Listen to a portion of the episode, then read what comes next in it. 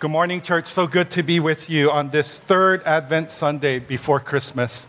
Um, I believe that the Lord has a good word for us this morning, and I thought we'd just dive right in. So if you have your Bibles, would you turn with me to Matthew chapter 2? And we're going to begin this morning in verse 1. Matthew chapter 2, beginning in verse 1.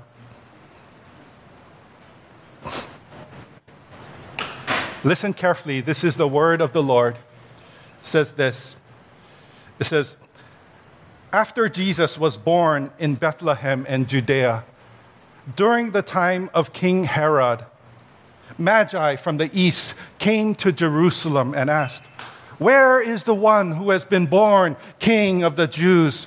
We saw his star when it rose and have come to worship him. And when Herod heard this, he was disturbed and all Jerusalem with him. When he had called together all the people's chief priests and teachers of the law, he asked them where the Messiah was to be born. In Bethlehem, in Judea, they replied. For this is what the prophet has written. But you, Bethlehem, in the land of Judah, are not by no means least among the rulers of Judah. For out of you will come a ruler who will shepherd my people, Israel. Then Herod called the Magi secretly and found out from them the exact time the star had appeared. Then he sent them to Bethlehem and said, Go, search carefully for the child.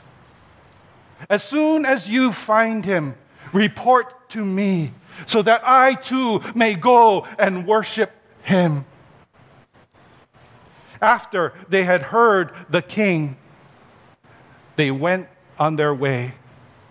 And the star they had seen when it rose went ahead of them until it stopped over the place where the child was. When they saw the star, they were overjoyed. On coming to the house, they saw the child with his mother Mary, and they bowed down and worshiped him. Then they opened their treasures and presented him with gifts of gold, frankincense, and myrrh. And being warned in a dream not to go back to Herod, they returned to their country by another route. This is the word of the Lord. Thank you, Jesus. And so, this is the story of the adoration of the Magi. And Magi is just a fancy word for wise men. And we don't know many details about these wise men. We actually don't know how many of them there were. We don't know what country they came from. We don't know how, how long they traveled. We don't know the duration of their trip or the length of their trip. The Bible doesn't provide many of these details. And so some scholars they make educated guesses. And some of the education, educated guesses you see are you see pictures of three wise men because they, they're thinking, okay, if it's three gifts gold, frankincense, and myrrh, probably three.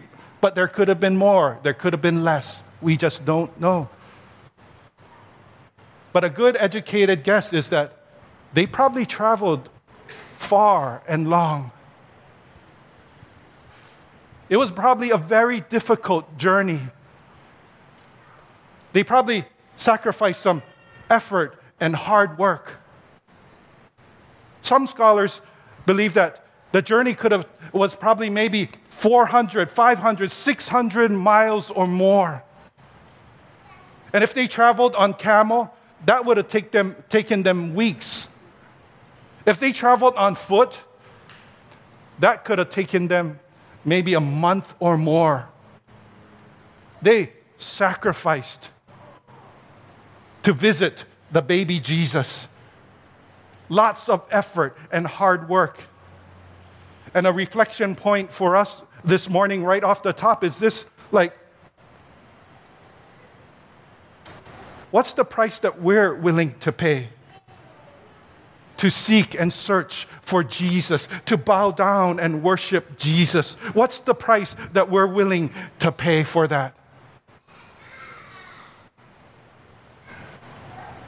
In the American church, a lot of times it's about instant and convenient and easy and comfortable. And when things are not convenient, when things are uncomfortable, when things are not easy, when things are not instant, we're like, ah, oh, we'll, ju- we'll just do it another time. Or we, or, or we even give up, or we say, ah, never mind.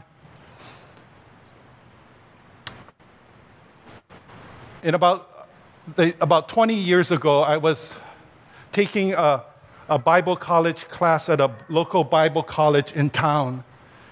And uh, they had this early morning track for business people.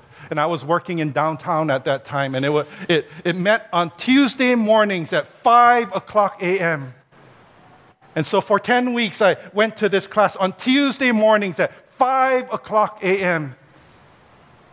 And it was at this Korean church, and we had a classroom and the corner of this, uh, a corner room of this Korean church. And we would meet at this Korean church every Tuesday morning at 5 o'clock a.m. And the, neat, the weird thing is, I would, come to, I would come to this church, and the parking lot would be full.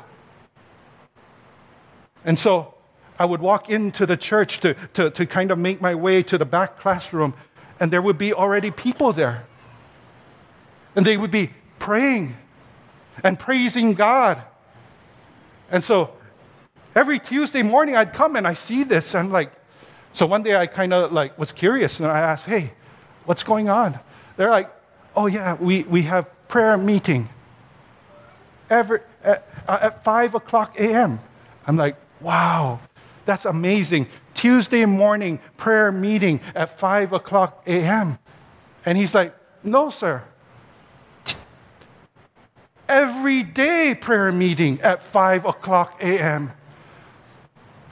Am I understanding that this is common in Korean churches in South Korea? Every day, prayer meeting, 5 o'clock a.m. Are you willing to pay the price to seek and search for Jesus? Are you willing to pay the price to bow down and worship Jesus? And so these magi, these wise men, they travel. They travel a long way, probably hundreds of miles, probably weeks of travel, and they come. And they follow this star, this star of Bethlehem. And when I read about this star, I'm like, this is kind of interesting that it would be written in the New Testament. You see, if you think about it, Jesus, actually, the Lord in Deuteronomy said that we are to stay away from stuff like astrology and horoscope and psychics and fortune tellers and the like. In fact, take a look at what Deuteronomy chapter, um, chapter 18, verse 9 to 12 says. It says, when you enter the land the Lord your God is giving you, be very careful not to imitate the detestable customs of the nations living there. For example, never sacrifice your son or daughter as a burnt offering, and none of us do that. But watch this some of us do this. And do not let your people practice fortune telling, or use sorcery, or interpret omens, or engage in witchcraft, or cast spells, or function as mediums or psychics, or call forth the spirits of the dead. When I became a Christian in 1993, I enjoyed checking out the horoscope in the newspaper. I mean, that was like the first thing I did in the morning. It was just so much fun to check out my horoscope. Until someone showed me this passage of scripture. I'm like, oh, man, I didn't know. I didn't know that as Christians we're supposed to stay far, far away from these things. And some of you, you don't know, but now you know. We're supposed to stay far, uh, far away from these things. And so, what's up with this star? I mean, isn't that kind of like astrology? Like, what's up with this star of Bethlehem? And if I had to make a guess, my guess would be that it's a miracle from God. At the very least, this star highlights that this is a very, very special time. That these are very, very special circumstances. That this is a very, very, very special child. And so these magi, these wise men, they come from a long way, hundreds of miles, weeks of travel.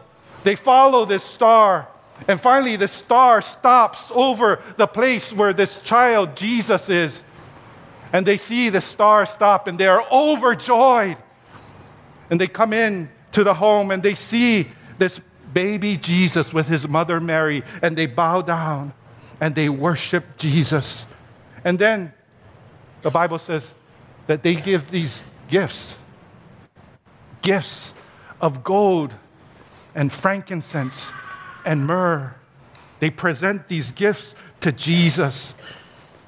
And I was just thinking, gosh, I'm almost 50 years old, and I don't recall ever giving a gift to Jesus. But it makes sense. I mean, it's someone's birthday. And so these wise men, they come. They come with gifts. That makes sense. That makes sense to me. It's a going to be my brother Paul's birthday in, on Saturday. Imagine that it's your birthday on Saturday and you invite all of us, your friends, to this birthday party. And so everybody comes to your birthday party. And you're happy to see everyone. And they come, they, they come carrying gifts.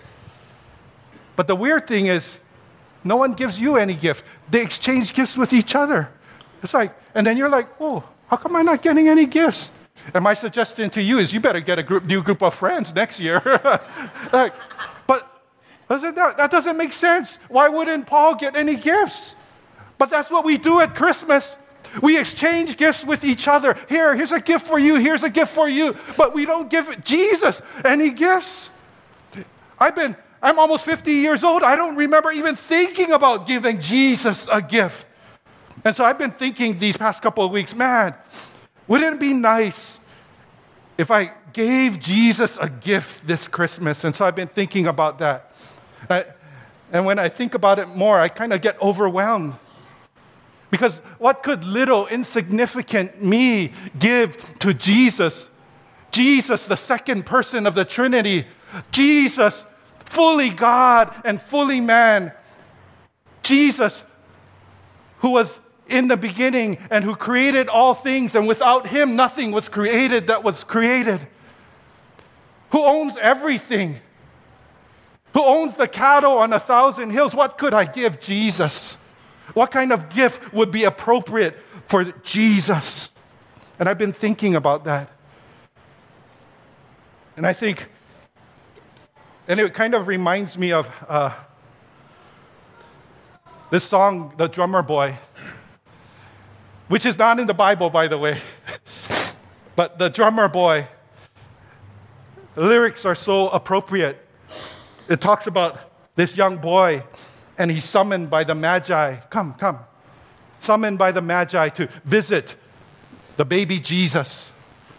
And this young boy, he doesn't have a gift to bring to Jesus. And so he looks at Mary, he looks at his drum, and he says, can I play my drum for him? And Mary nods. And so he plays his drum and he plays his best. And the baby Jesus smiles at him. And I kind of think, like, man, I have no gift to bring, ba rum pa bum bum, that's fit for a king, ba rum pa bum bum. At least this little drummer boy, he had enough talent to play the drum. I can't even keep a beat. I mean, Yo Yo said, All right, church, clap. And you know the one that was going off beat? That was me. I, I can't keep a beat. I cannot clap and sing at the same time. At least this drummer boy, he could play the drum. He could, he could get, uh, Jesus could smile at his talent. But what can I bring to Jesus? I have a very hard time deciding on gifts. I have uh, my wife and I, we have nephews and nieces, and every year we, we are overwhelmed because we don't know what to get our nephews and nieces. And so this year I said, I, am going to get, I'm going to get smart. I'm going to do something different. And so I had a conversation with every single nephew and every single niece. And I said, What do you want for Christmas? And they, they described what they wanted. And if I was still confused, I'd be, like, I'd be like, Okay, hold on. And I turn on the computer and I said, and I, I, I, I would log on to Amazon.com and I'd be like, Show me. And they would show me. And so I've, everything is ordered. Yep, it's all coming in. No guessing needed. They'll get exactly what they want this Christmas. But if you think about it, we don't have to guess what Jesus would want for Christmas. We have a whole catalog of gift ideas. We don't have to guess what Jesus wants for Christmas. We have a whole catalog of gift ideas. I mean, we spend so much time through, rummaging through the newspaper, looking at ads, looking at commercials, looking online, searching for, for gifts for our loved ones. But are you searching the Word of God? Are you looking for a gift that would be appropriate for the King of Kings? Are you searching, seeking, Jesus. And so I've been searching. I've been searching the scriptures. There's a lot of gift ideas. And I kind of think, I, I think I've kind of um, came to one, um, one gift that I, I think is, going, is what I'm going to get Jesus. And it's in Psalm 116. And in, in Psalm 116, it says this. This is uh, the psalmist uh, writing. And the author says this. He says, what can I give? What can I give back to the Lord for all the good things He has done for me? And he says this. He answers his own question. He says, I'll lift up the cup of salvation, which means I will, I'll give thanks. And then he says, I'll ask for the Lord's help. I'll call on the Lord's name. I'll lift up the cup of salvation. I'll give thanks. And, and secondly, I'll call on the name of the Lord. I'll ask for help. That's, a, that's an interesting gift to give to Jesus. In Luke chapter 17, there's a story about asking for help and giving thanks asking for help and giving thanks. In Luke chapter 17, there are 10 men. And these 10 men, they have something called leprosy. It's a horrible disease. All 10 of these men have leprosy. Horrible disease. And so they are uh, they're isolated from their families. And, they're, and it's painful. And they're, they're just desperate. They want help, they want healing. And so they hear that Jesus is in town. And so they go to where Jesus is going to be traveling. And then they, from a distance, because they were supposed to be away from people because of, of the disease, from a distance, they ask for help. They cry out to Jesus. They say, Jesus, Master, have pity on us. They cry out to Jesus. They ask for help. And interestingly, Jesus says to them, Go and show yourself to the priests. You see, in those days, it was believed that if you had leprosy, it was, uh, that it, it was a punishment from the gods, that it was a curse from the gods. And so, in order to be cured, they would send you to the spiritual man, to the holy man, to the priests. And so Jesus says, Go, show yourself to the priests. And so, so they go, all 10 of them, they go and they, uh, they're on their way to the temple, on their way to show themselves to the priests. Well, along the way, all 10 of them are healed. All 10 of them are healed. But the text says this only one of them came back and threw himself at Jesus' feet and gave thanks. And Jesus said, Oh, what happened to the others? Weren't all of you cured? And Jesus says to this one, Get up. Your faith has made you well. What happened to the other nine? Why did only one come back to give thanks? All 10 of them asked for help, but only one of them came back to give thanks. The other nine were busy. They were busy being well. They were busy being well. They were separated from family and friends, and, and there was so many parties now to go to that they were, because they were healed, so many conversations to catch up on. They were busy being well.